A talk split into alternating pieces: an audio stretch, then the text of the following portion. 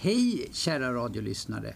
Det här är Radio Tyresö 91,4 MHz eller på webben www.tyresoradion.se Programmet som följer har vi döpt till Hälsan tiger inte still. Det är nämligen så att vi här ska diskutera och penetrera hälsa kopplat till ålderdom i detta program. Med mig i studion finns Lena Hjelmerus som vi får kalla experten. Jag gjorde det i alla fall förut. Och jag som ställer frågorna heter Leif Bratt. Men Lena, innan vi kommer igång så är det ju så, vi har ju pratat om att du ska göra fler sådana här äh, hälsoprogram. Om vi får kalla det lite grann i egen regi. Kan inte du träna då på att introducera det här programmet? Jo men visst. Och det här är då det tredje programmet i en serie om hur vi åldras. I det första, som ni kanske har lyssnat på, så pratade vi bland annat om livslängden. Och i det andra så tog vi upp vad som händer inuti kroppen. Och idag så är meningen i alla fall att vi ska fundera lite grann kring hur kunde det bli så här att vi på hundra år har blivit så mycket friskare och klokare? Och hur i all världen ska vi göra för att behålla en god folkhälsa? Då är det min tur att komma in Lena.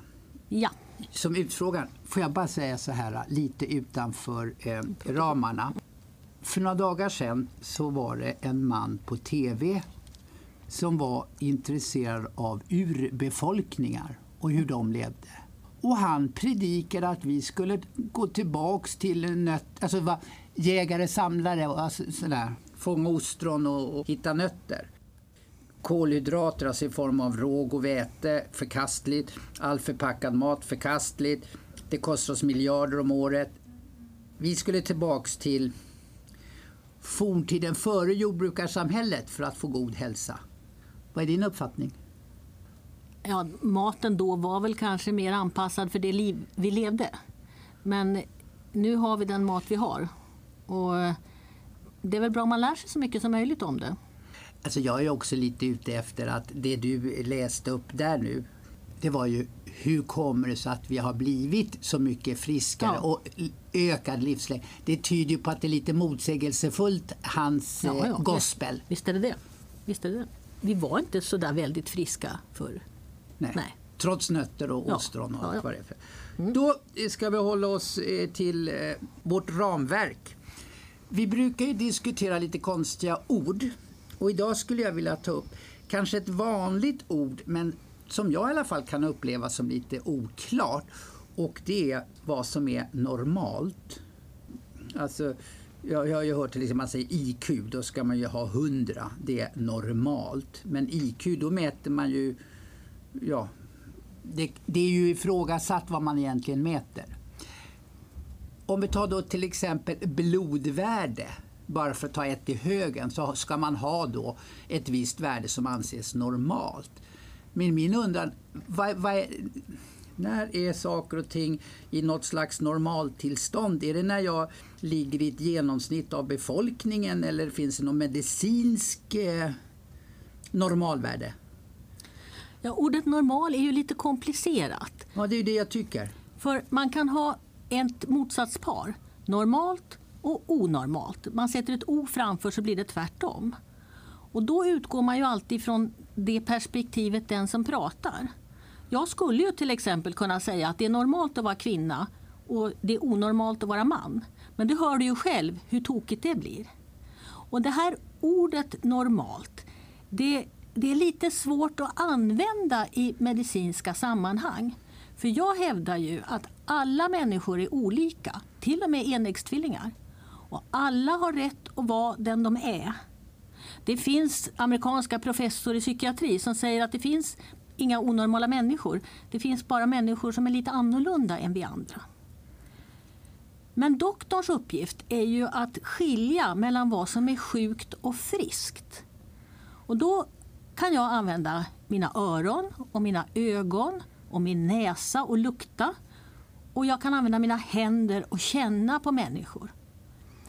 Men sen har jag också då tillgång till laboratorium som kan mäta ämnen i blodet, till exempel då blodvärde eller hemoglobinhalten. Och då undrar man ju hur har man, hur har man kunnat bestämma vad är en, en halt som är någon slags genomsnitt där man är frisk? Jo, då tog man en massa prover på människor som man utgick från var friska. Och när man hade tillräckligt många tusen prover då gjorde man en normalfördelningskurva och fick något slags värde, ett genomsnittsvärde. Problemet är ju bara att de där som man tog prover på då för ganska många år sedan, när man bestämde vad är normalvärden, det var ju yngre friska män, ofta vita män. Det är ju inte alldeles självklart att jag som är en pensionerad tant, lite fet. Pantertant. En pantertant. Att jag ska ha samma normalvärde som min stilige unge son som är 35 år. Sen finns det också en väldig variation inom individen. Det är inte säkert att jag har samma värde när jag lämnar ett blodprov på morgonen som på eftermiddagen. Det beror på lite vad det är för analys. Och det är heller inte säkert att det är samma beroende på om jag har ätit på morgonen eller om jag kommer fastande till den här provtagningen. brukar de säga till på vårdcentralen om man ska vara fastande eller inte. Men sen är det också så att värdet i Stockholm kanske inte alls är lika samma normalvärde som i Uppsala. För varje laboratorium har sina gränser inom vad de tolererar som ett avvikande värde. När man har, får, som doktor får tillbaka ett provsvar då får man en lista med siffror och så står det små stjärnor i kanten. Och det betyder att det här provet har fallit utanför det så kallade normalvärdet. Men det är ju inte samma sak som att patienten är sjuk. För jag måste ju då sätta det här värdet i ett sammanhang med vilken person handlar det om. Och det, det här då, det blir alltså lite komplicerat när vi börjar prata om normala blodvärden. Samtidigt så blir det lite läskigt för mig då, eftersom jag sitter här som patient och, och, så får jag intrycket att ni som läkare egentligen famlar i ett mörker. Jag vill ju känna mig trygg. Eh, egentligen ska, nu, nu, blir det, nu får jag väl halva läkarkåren på mig. Så när jag går då till vårdcentralen och, och sen ska lista mig eller vad det heter för någonting, skriva in mig. Då ska jag se till att jag har en erfaren läkare som eh, har lärt sig under åren att vara lite mer skeptisk till de här eh, labbsiffrorna. Eller Ja, du ska kunna lita på din doktor. Men du kanske måste acceptera att doktorn bara säger att det är bra prover. Eller att de är, de är lite annorlunda än de brukar vara men vi tar om dem om en vecka eller om en månad eller så. Eller att doktorn använder ord som i underkant eller att det här är lite i överkant. Vi, vi är lite försiktiga med att säga en siffra med en massa decimaler. Därför att det kan vara eh, så det är en sån tillfällig, det är ju bara den siffran som var just den minuten då det här blodprovet togs. Men det viktiga är ju hur du mår och hur de här proverna är i relation till andra prover som togs samtidigt. Så jag tycker nog att du kan vara ganska trygg med vilken doktor du än går till. Och är det så att du känner att du inte riktigt har dialog med doktorn i det här, då är det ju inte värre än att du kan fråga. Ja, ja det, det, jag vet inte hur mycket respekt för de här vita rockarna som sitter i. Ja. Jag tror att de flesta patienter har släppt respekten för vita rocken. Och jag jobbar ju numera bara i en gammal fiskarväst, för det är min arbetsklädsel. Så att ja, vi, vi ja. jag tycker, lita på doktorn. Lita på doktorn. Ett annat sånt här kanske då mer det, det, blir ju så att vi tar till oss, vi har ju lånord en massa på 1700-talet så var väl Frankrike förebilden och vi tog in trottoar och paraply och såna här saker. Nu har jag stött på ordet screening som jag har förstått är ett engelskt ord. Man screenar. Eh, sen finns det ju screentryck också men det får vara någonting annat då, då jag vet inte. Men man testar ju då för till exempel, man screenar ibland så här eh, ja, PSA på mig, alltså prostata, något slags prostataenzym som inte är önskvärt att ha höga värden på. Och mammografi bland kvinnor. Men om vi först, skulle du vilja vara vänlig och översätta på begriplig svenska, du får använda fler än ett ord, men vad betyder screening Vad skulle, om du fick tvingas använda ett svenskt ord, vilket skulle du använda då? Då skulle jag säga massundersökning. Och det här är ju inget nytt. Men kom nu ihåg vad jag sa om normalvärden. När man börjar prata om screening så är det ju stora svårigheter eftersom vi då inte riktigt vet alla gånger vad är normalt för just den här individen. Och tar vi massprover då får vi ju inte det här sammanhanget, vem som har lämnat det här provet. Utan vi använder oss mer av något som kallas för riktad screening. Och det började vi faktiskt med för hundra år sedan. För då började vi försöka bekämpa tuberkulosen. Och då gjorde vi det med skärmbildning. Och nu är det alltså inte dataskärmar då, utan det, du kommer säkert ihåg de här bussarna som åkte runt på skolor och arbetsplatser och som man fick kliva in i och sen snabbt ut igen och som var någon slags förenklad lungröntgen. Jag minns det som att man gick in i gympasalen och där hade de ställt upp en garderobsliknande möbel och som var i två halvor. Sen så gick man in i den där och så sköt de ihop den så man stod som ja, inne i en garderob kan vi säga. Om jag minns rätt så var det någon slags eh, skärm man skulle ha sin bröstkorg mot. Alldeles riktigt. Och sen så kom det ut ett litet polaroidfoto. Och mitt första jobb när jag var underläkare då fick jag sitta och öva mig och titta på såna där små polaroidbilder för att lära mig ordentligt hur en skärmbild skulle se ut eller inte skulle se ut. Sen efter skärmbildningen då började vi ju med att kontrollera våra barn. Och det gör vi ju nu fortfarande direkt när de är födda. Så känner man, man efter att gommen är hel, att de inte har en gomspalt. Om man tittar på fingrar och fötter, att det inte finns en klumpfot. Och innan barnet får lämna BB, eller numera kanske det får komma tillbaka dagen efter, så ska en barnläkare också ha kollat höfterna, att de sitter där de ska.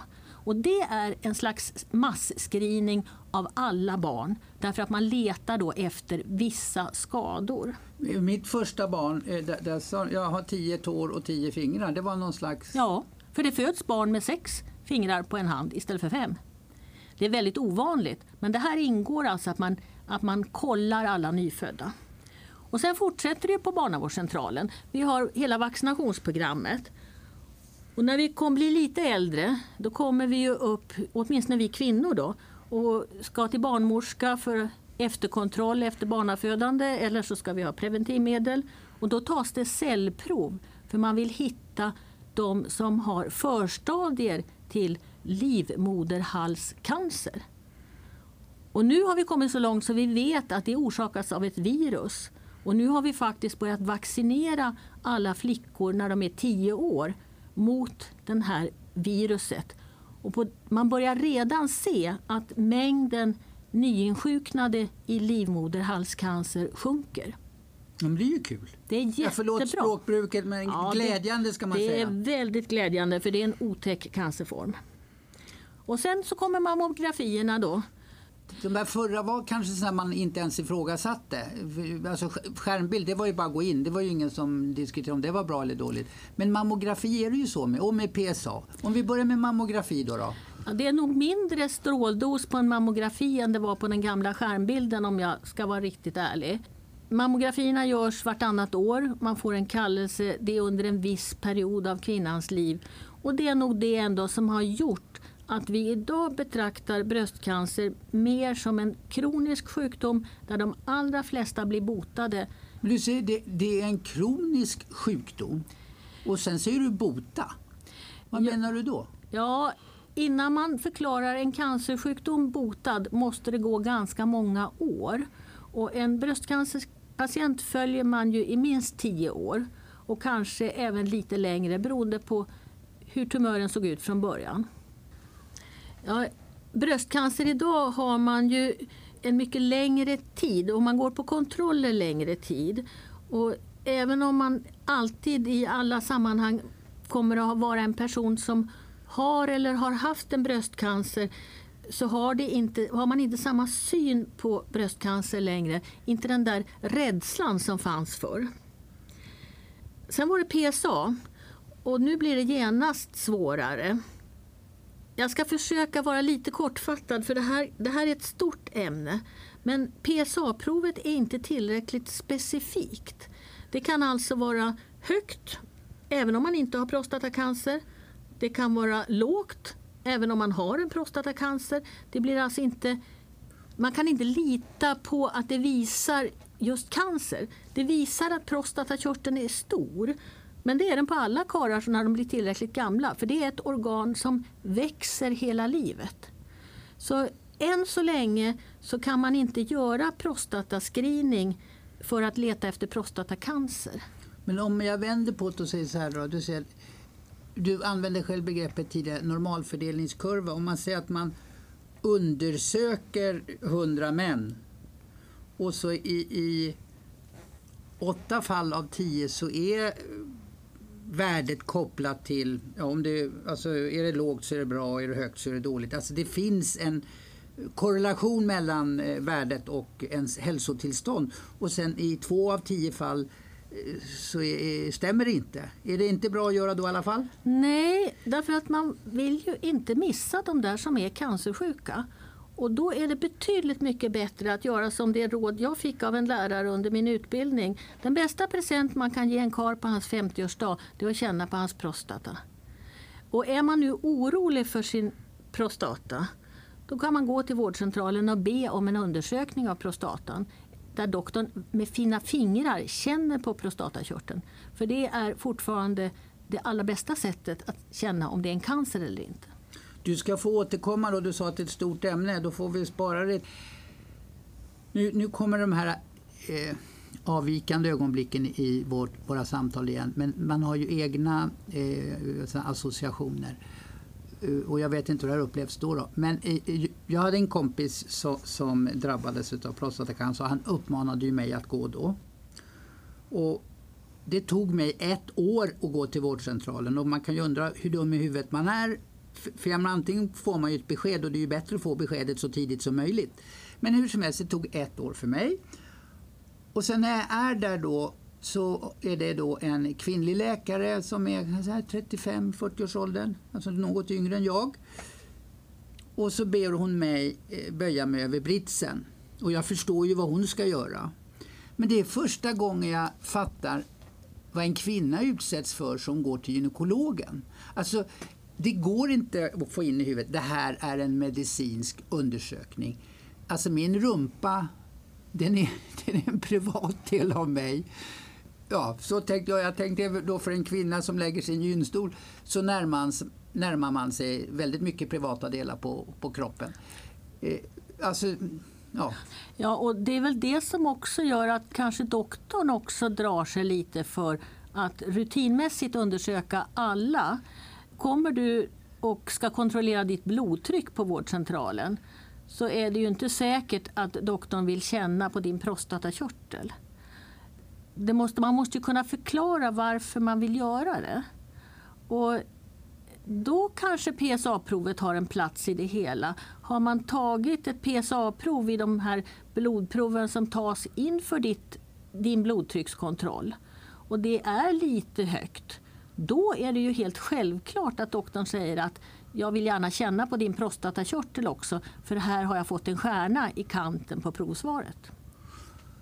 Då ska jag säga så här då. då. Eh, kära lyssnare, nytillkomna. Eh, vi får lyssna till goda råd från läkaren Lena Hjelmerus med specialiteten geriatrik. Kan man säga så? Alldeles rätt. Geriatrik är alltså då åldrandet för den som inte har följt oss tidigare. Det var mammografi och PSA och dina åsik eh, åsikter kring det. Det finns ju andra sådana här äh, allmänna om vi säger då, massundersökningar man gör. Mm. Om jag fattar det hela rätt. Ja, och just nu eh, de sista två åren så är det nog ganska många stockholmare som har fått ett brev hem och I det brevet ligger det tre små kuvert där man ska smeta lite avföring och så ska man klistra igen och skicka tillbaka. Jag har fått. Ja, Hoppas du skickade in det. Självklart. För det är nämligen en screeningundersökning, en riktad screening för att hitta tjocktarmscancer. Och jag har inte resultaten av den screeningen än. Men eh, eftersom den fortsätter så är jag rätt så säker på att man har hittat ganska många som man annars hade först hittat i ett mycket senare skede när det hade varit för sent att operera. Får jag bara säga så här nu, vi, vi försöker vara noga med att inte skrämma upp människor.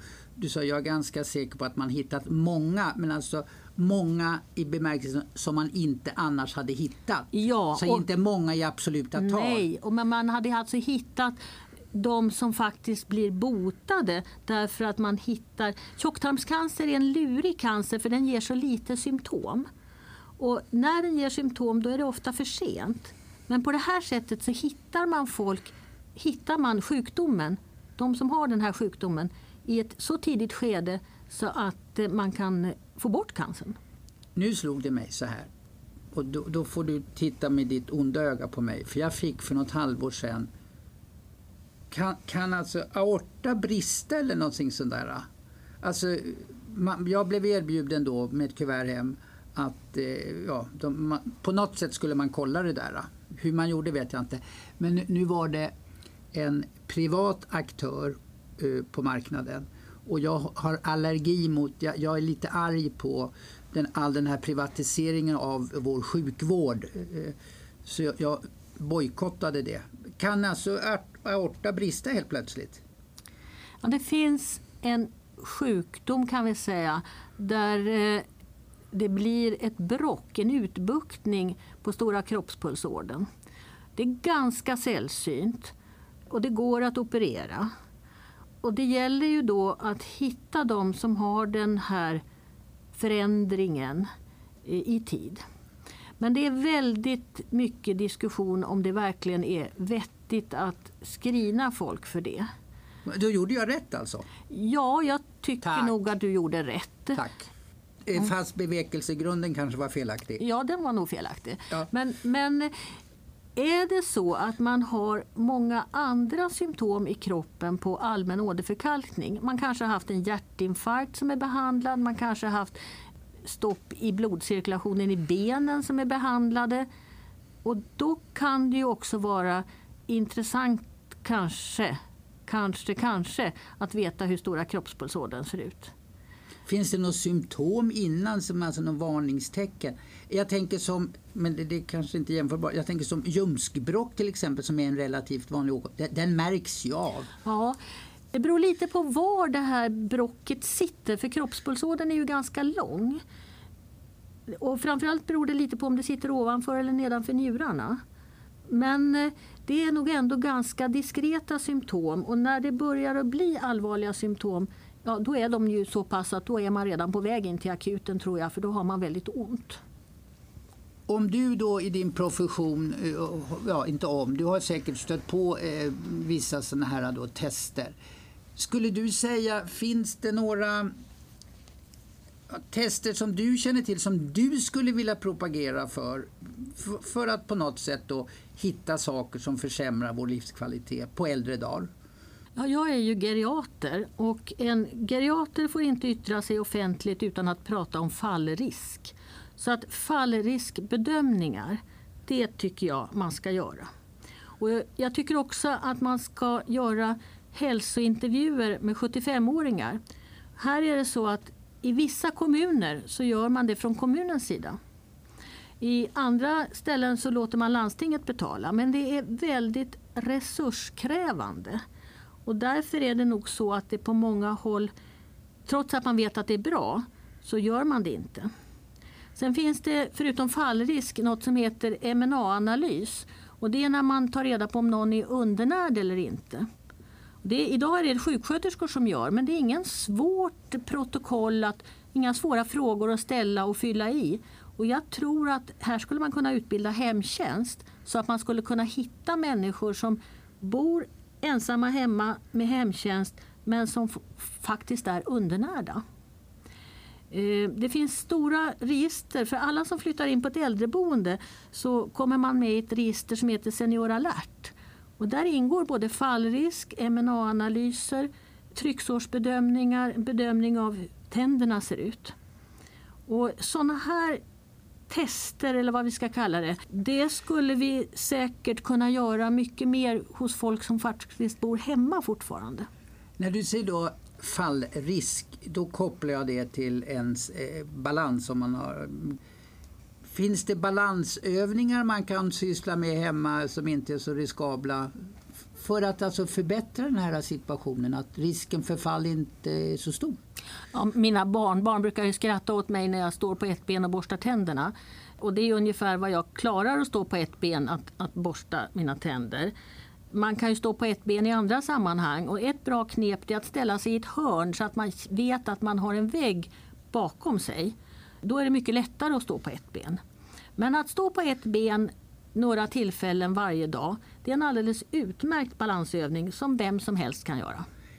Jag har sett ibland sådana här saker som att man, man står då på ett ben och så har personen i fråga fått då av någon, jag vet inte, vet det, kvacksalvare eller seriös person. Man ska stå på ena benet och så ska man snurra det andra benet som man har då fritt i luften, antingen medsols eller motsols. Ja, alla sådana där övningar banar ju väg. Ifall man håller på att ramla, då viftar man ju alltid med det andra benet. Och eh, en vanlig situation det är om man står och ska ta på sig sina långbyxor. Och så har man ena benet i byxbenet och så ska man sätta i det andra och det är då man faller. Så att det är väl alldeles utmärkt att vifta med det ben som är i luften. Mm. Och om man gör två, tre minuter eh, ett par gånger om dagen, då eh, blir du glad? Ja, jag blir jätteglad. Och den som gör det kommer att upptäcka att man kan stå längre och längre för varje vecka. En sak som du inte har nämnt, men, men som, som, jag kommer att tänka på och, och, som drabbar väl oss alla, men sen beror på kanske lite olika ålder. Men den mentala hälsan, har vi någon screening för mental hälsa? Ja, det finns screening för mental hälsa. Det finns en eh, sort som heter AQT som egentligen är färgade geometriska figurer. En gul triangel, en röd fyrkant, en blå boll. Och de finns på ett A4-papper och så ska man berätta för den som tar tid med eh, en, en kronometer vad det är för någonting. Och det visar sig ganska snabbt att den som har lite svårt med tänket klarar inte att ange både form och färg under tidspress. Det testet säger ingenting alls om varför hjärnan går lite på lågvarv. Eh, det finns många anledningar till att, att hjärnan eh, tar det lite lugnt. Det finns ett annat test som är mera som ett eh, frågeformulär. Korsförhör kallar en del patienter det. Där ska man kunna räkna baklänges, man ska kunna komma ihåg föremål som benämndes för en stund sedan. Man ska kunna känna igen föremål när man blundar med känseln. Man ska kunna skriva en, en vettig mening. Det heter MMT och det är mera specifikt för demenssjukdomar. Där ska man kunna få 30 poäng och är man nere på 24 då har man sannolikt en demenssjukdom. Och sen finns det det som kallas för klocktest som en del skrattar lite åt. Men det testar pannloberna i hjärnan. Och då ska man kunna rita en rund klocka, sätta ut siffrorna på urtavlan och så ska man kunna rita 10 i 2 med den långa visan på rätt ställe och den korta visan på rätt ställe. Och det testet använder man för allt, för allt när man kontrollerar om en bromsmedicin för demens har haft effekt. För då brukar klocktestet bli väldigt mycket bättre. Får jag då avsluta? Alltså, det finns ju så mycket att prata om, men när vi ändå håller på med de här testerna vi pratade om balans tidigare och man kan träna upp balansen lite grann så man minskar fallrisken. Det här man pratar om korsord och sudoku och sådana där saker. Är det hjärngympa som är, fungerar som bromsmedicin? Eller finns det något annat som kan eh, ja, bromsa upp inträdet av eh, hjärn, eh, hjärnsläpp? Ja, både korsord och sudoku har man ju visat ändå har, håller hjärnan lite igång. Men det är nog minst lika viktigt att man har ett socialt liv, att man träffar andra människor, att man eh, följer med vad som händer antingen via radio eller att man hör, följer nyheterna på TV. Att man eh, inte isolerar sig i sin egen bostad. Att man kommer ut ur sin bostad åtminstone en gång per dygn. Hjärnan mår definitivt inte bra av att bara vara med sig själv så att säga. Tv-tittande då, alltså, för då kan det vara ett sällskap? Ja, eller? och det stimulerar. Ljudet och ljus eh, stimulerar ju hjärnan, får mm. igång lite aktivitet. Man ska ju vara lite försiktig med identifikationer och sånt här men i bekantskapskretsen så finns det en 90-årig man och eh, då får jag ju höra, eh, ja, dottern kommer dit och, och pysslar om sin pappa, att det tar ungefär eh, en kvart, till en halvtimme att få, få igång honom. För första kvarten, halvtimmen, då, då är han lite frånvarande. Men så börjar de prata så märker hon ju att efter en halvtimme så funkar det lite bättre. Ja, och det är ju som med, med allt annat i kroppen.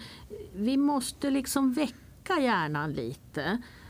Och det, det finns ju ingenting i det här som kan skada hjärnan. Utan eh, håll igång. Då mår man bättre. Lena, vår halvtimme är slut. Jättetack. Jag hoppas att vi har skänkt lite förklaringar och lite hopp till våra lyssnare. Att eh, det går att göra någonting med sin hälsa. Ja då. Tack ska du ha. Vi hörs.